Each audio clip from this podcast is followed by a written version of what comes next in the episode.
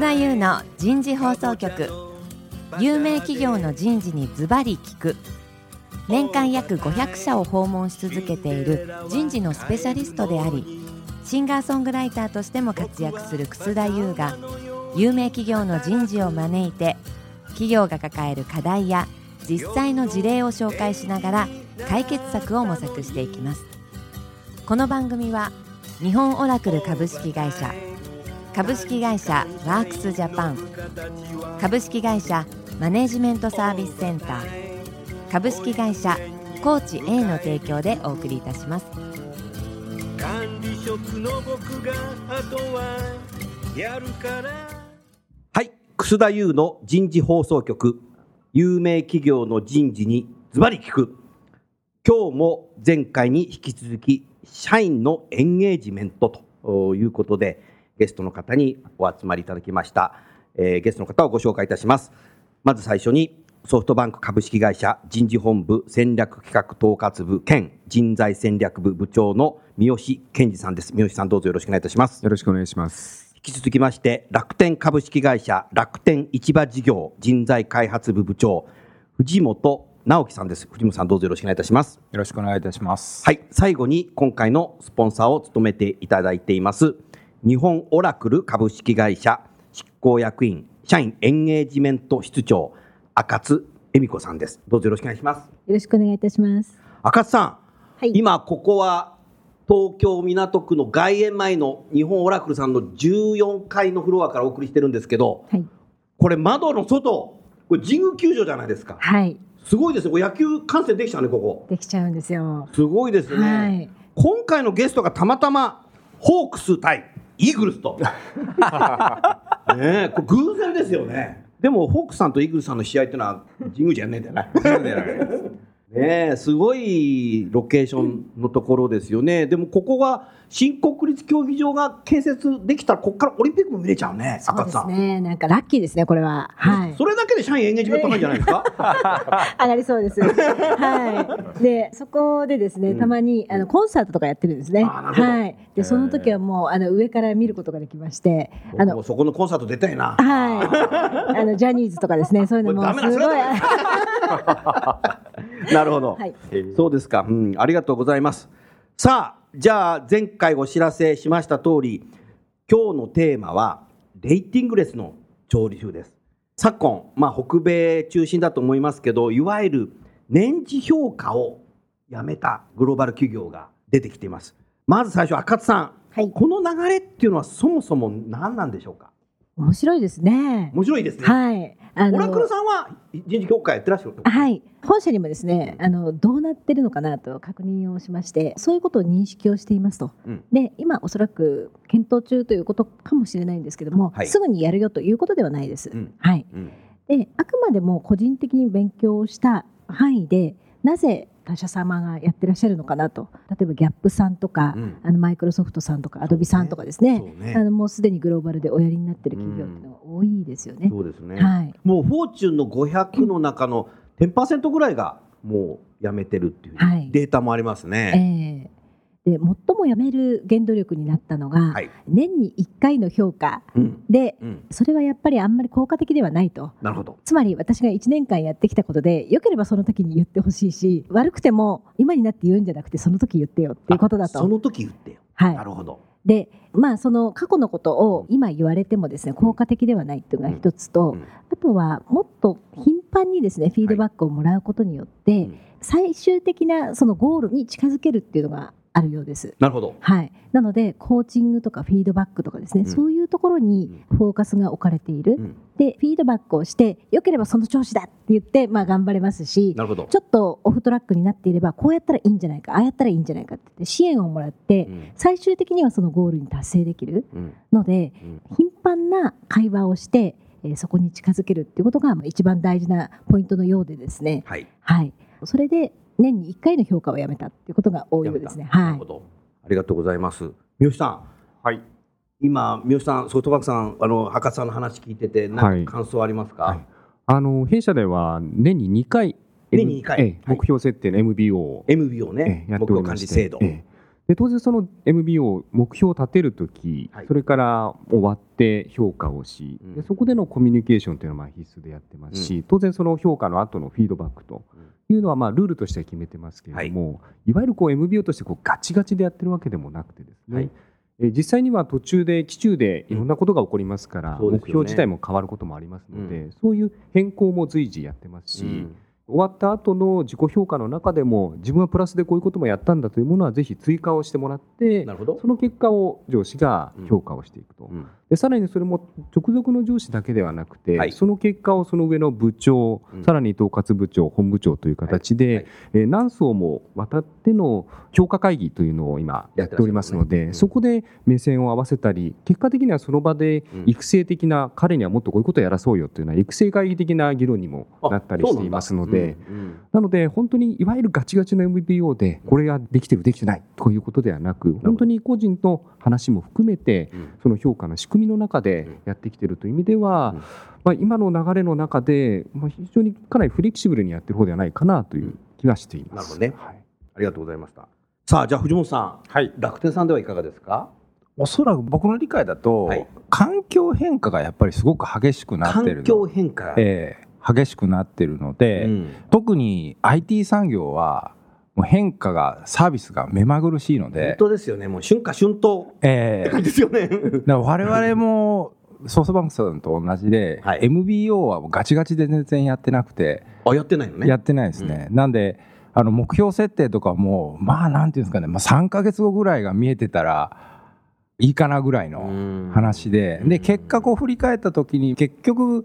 給与って原資があってそれが相対化されて割り振られる話なので、はい。その時にこうパフォーマンスの順位つけたらどうなのかとかなるほど。あとはまあ我々はパフォーマンスとコンピテンシー、まあ、能力がどれだけ伸びたのかっていう二軸なので、はい、そのコンピテンシーがどれだけ伸びたのかっていう形で年2回の評価になってますね。うん、なるほどね。あとはそのパフォーマンスをこう決めちゃう目標を決めちゃうと、はい。それ以上やろうっていう形にはならないので目標まではやるけどもそれ以上やる気が出なっていうこともあり得るのであありがちだね。ええ。うん。でうちの場合はなんか結果的に、まあ、よくいわゆるのフロー経営とかっていうこう夢中になってこうやれるようなうん。状態をどう作るかっていうのはあると思うんですけど、はいはい。なんか結果的にあの状態でみんな仕事してるっていうのが、うん。なんか健全な環境なのかなっていうのは思いますね。ガチガチに目標を決めずに。うん。なるほど、ええ。うん赤さんどうですか今の、はい、でも本当おっしゃる通りだなっていうふうに思います、うん。まあ、私たちも IT なので、うん。やっぱりその1年前に例えば目標を立ててですね振り返ってみたとすると、うん。かなり変わってると思うんですね、はい。なんかその製品が出てきたりとかあとマーケットの状況も変わりますし。うん。なので、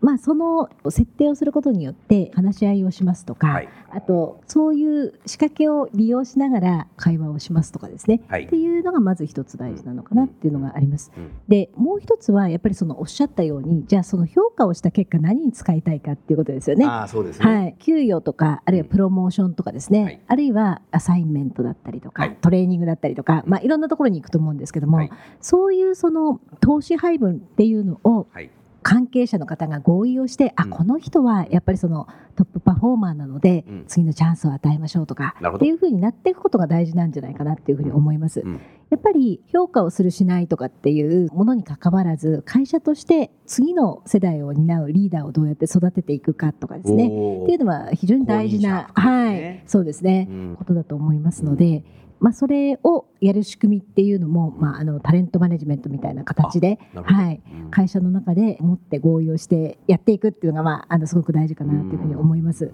あの1年に1回とか半年に1回のそういうような面談以外にもその職場でマネージャーが部下としょっちゅうこう話し合う、まあ、ダイアログはい対話していくことっていうのがもう重要だっていうことなんでしょうかね。そうですね。うん。そうするとそれもマネージャーにもよるねじゃあ。そういうことをはい。やろうとする人と、ええ。できる人と部下多い人と少ない人と、ええ。ねそうですね。楽天さんなんか部下多い人は何人ぐらいいるの？直接の部下でいうと、まあ、多い人は10人ぐらい見てるのはい。ますけど、ただやっぱスパムコントロールはちゃんと見ていかないといけないっていうので、うん。1人当たりやっぱ見れるのはせいぜい4人ですよと。うん。なのでその4人で構成できるような組織ストラクチャーを作ってくださいねってい。うのをうん。数字を見せながらあやってんの？ええガイドしてますけどなるほどね、えソフトバンクさんは？ソフトバンクの場合はかなりフレキシブルに組織自体も頻繁に変わってるところ、ソフトバンクさん、組織がよくされるし、はい、移動もすごいですよね。毎月どこかで誰かが。設定しても、なんかもう、違うとこ行っちゃうみたいな。まあその都度、やっぱり見直しをして、ええ、しっかり、えー、設定はしてもらってものすごい動きますよね。結局マーケットが大きく変わったり、変わるからね、むしろこちらからも仕掛けていこうと思うんであれば、われわれの組織が追いつかないと。スマホ一つにもさ、あの春夏秋冬モデル出るからね。はい。本当に。わかりやすく言うとね。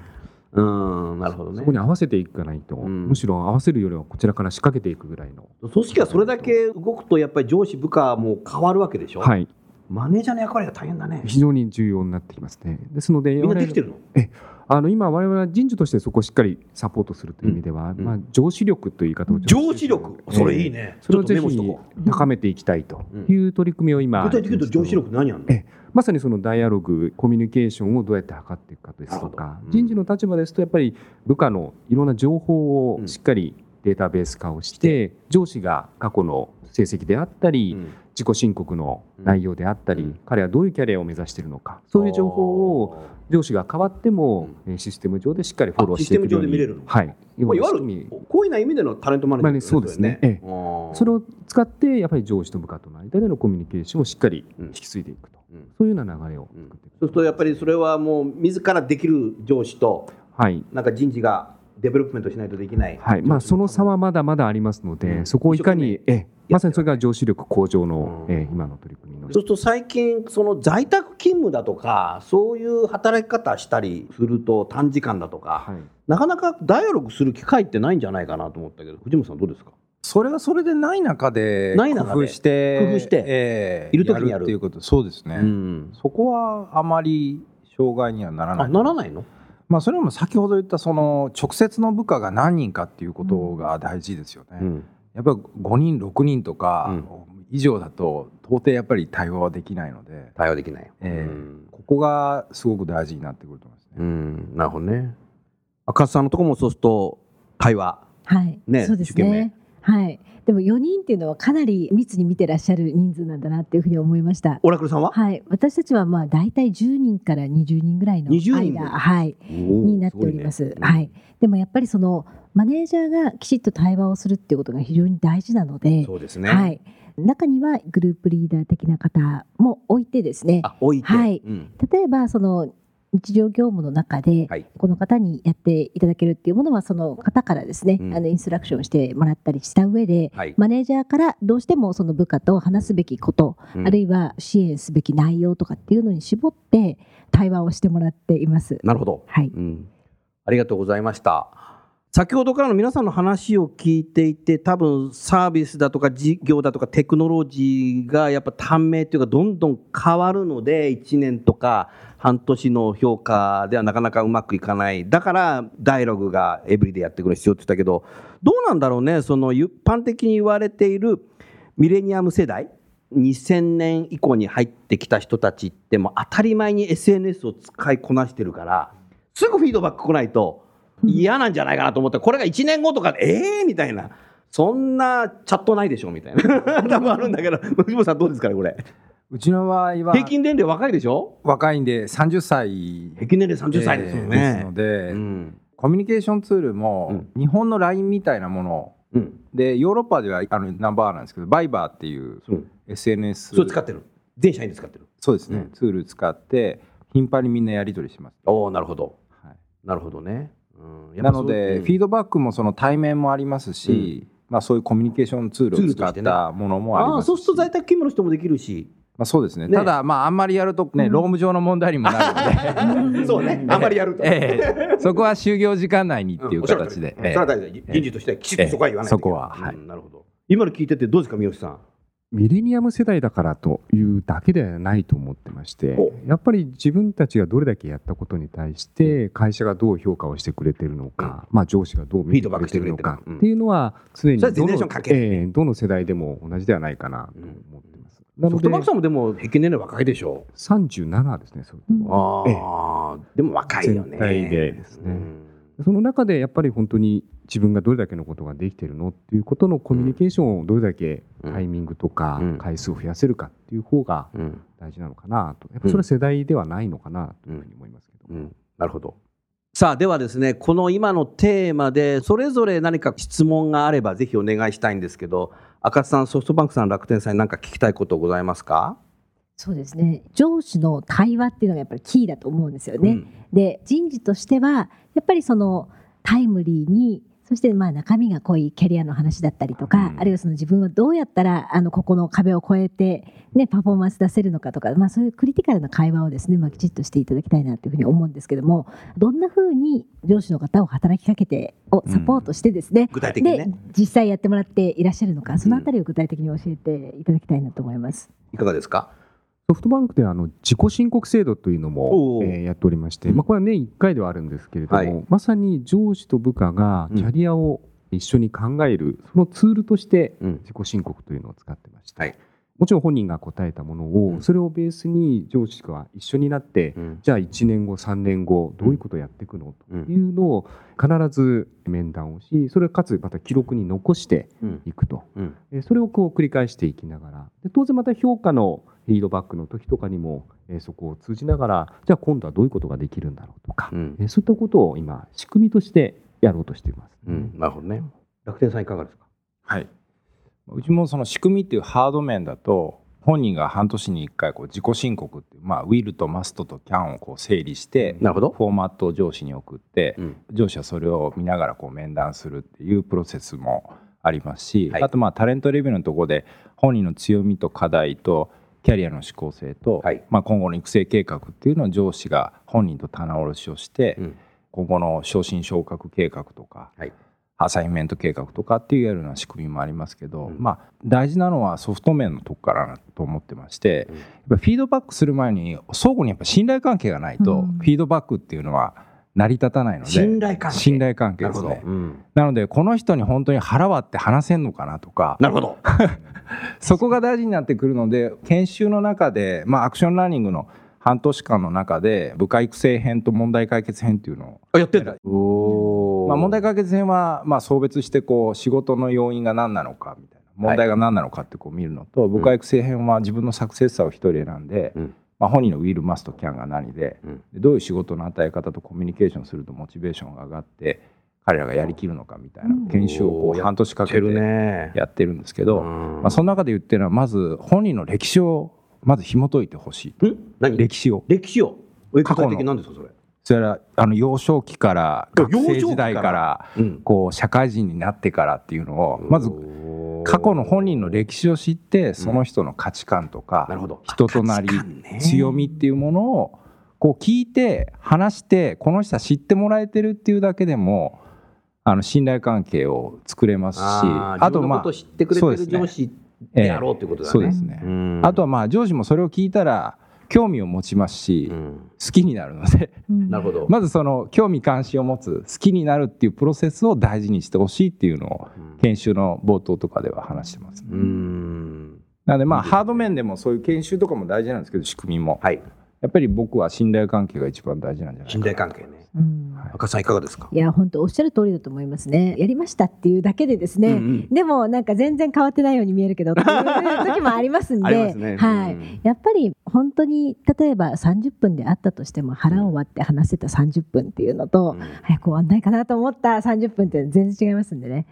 そういう意味ではさっきお話に出てましたけれどもすべてのデータをまあ一元管理をして、まあ、上司がどんどん変わっても、はい、部署を移動してもですね、うん、あの自分のデータっていうのは、まあ、上司が必ずタイムリーに見れるっていう仕組みがありますってね、うん、あのソフトバンクさんおっしゃってたんですけども、はい、まあ、それはベースだなと思うんですよね、うん、過去に何度も会社に対して同じことを言ってきましたって言ったら結構疲れると思うんですよ部下疲れるね上司が変わるたびに。はい。また上司変わるまたあれ言わなきゃみたいな。であの何月になったらこういう研修出してあげるねって言ったのに移動しちゃって。それ生産性の、ね、はい、ロスだねこれ。でなんかあのまた言わなきゃいけないとかね、あのノーって言われたとか、あのそれってやっぱりモチベーションがダウンする、まあ、一つのきっかけになり得ますので、うん。えー、全てのデータはやっぱりまあこう統合されていて、でしかもその先ほど言われていたような、ウィルとかキャンとかマストとかですねっていうのもこれ合意したよねと。でこの人にとっては大事なんだからこういうアサインメント次にやってあげましょうとかですね、あこういうトレーニング出てくださいねとかですね、まあ、そういうのやっぱりそのやるのすごく大事だと思います。ね。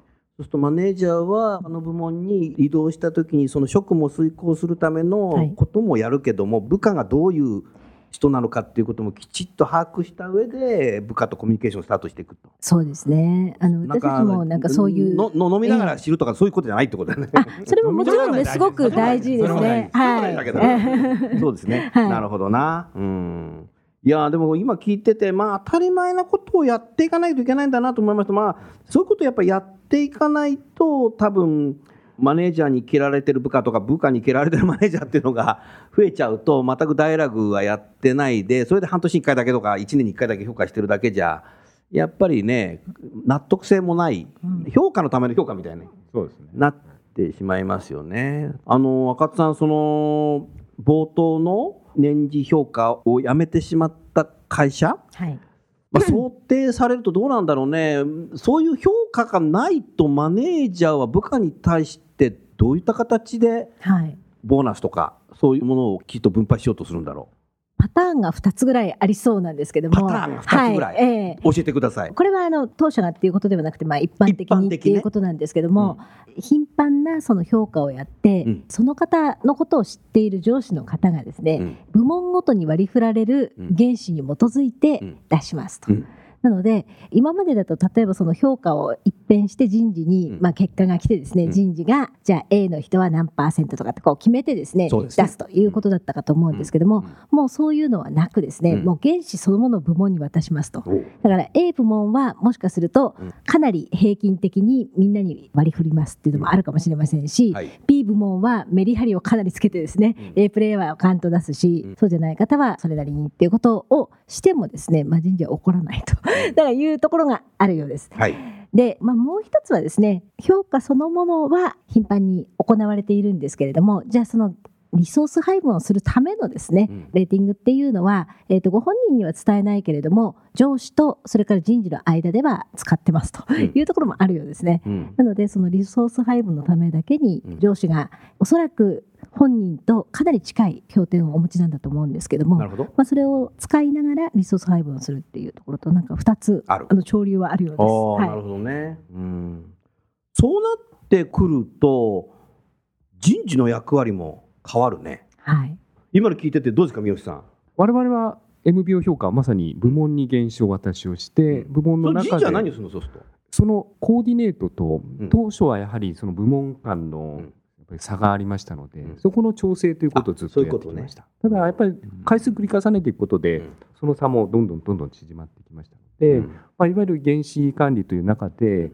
その評価をしっかりちゃんとつけてくれてるか、そこをしっかり見ていくというのが人事の役割としてなってますね。はい、どうもありがとうございます。そうすると、その北米の企業で、フォーチュン500の中で10%ぐらいがこう年次管理こうやめ始めてますけど、そこは日本オラクルさん、ソフトバンクさん、楽天さんは、まだそこはあまり気にしてないと。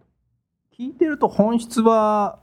うちもやってないに等しいのかなとは思いますけどね。制度上はそうなってますけど、目標別にガチガチに管理してないですし。うん、なるほどね。そうですよね。うん、ソフトバンクさんも？そうかもしれないね。でレーティングレスなったからそれで全てが解決するとやっぱり思いませんのでやっぱりそれをフレキシブルにどうやって使っていくのか、まあ、今ある仕組みとのうまく組み合わせであったりとか、結果的には先ほどのダイアログの重要性というところに紐づいてきますので、そこをどういうふうに設計していくのかかなという気はしてますけどね。なるほどね。赤さんいかがですか、はい、あの私たちもそうですね。いかに中身の濃いまあ、会話をする。中身の濃い会話をする。そうですね、であとまあ信頼感が築けるかっていうことかと思いますので、うん、あのそこに向けてですねデータで集約できるところはするし、うん、で本当に人同士じゃないとできないところっていうのに注力してやっていくっていうのが大事かなと思います。なるほど。ね、それには先ほどね誰かおっしゃってましたけどもやっぱりいろんなこうツールがこうデータベース化されていて異動してきてもすぐ他の人も分かるような仕組み化っていうのも人事としては現場に用意してあげるってことも重要だし、はい、デベロップメントの中できちっとダイアログできるようにいろいろやっていく、編集も多分必要でそういうことをやっぱりやっていくのが大切なんでしょうね。はい、はい、えー、ありがとうございました。えー、それでは本日ご出演いただいたソフトバンクの三好さん、楽天の藤本さん、日本オラクルの赤津さん、どうもありがとうございました。ありがとうございました。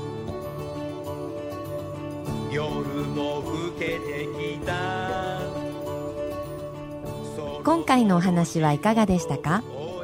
楠田優の残業イルミネーションとともにエンディングといたします。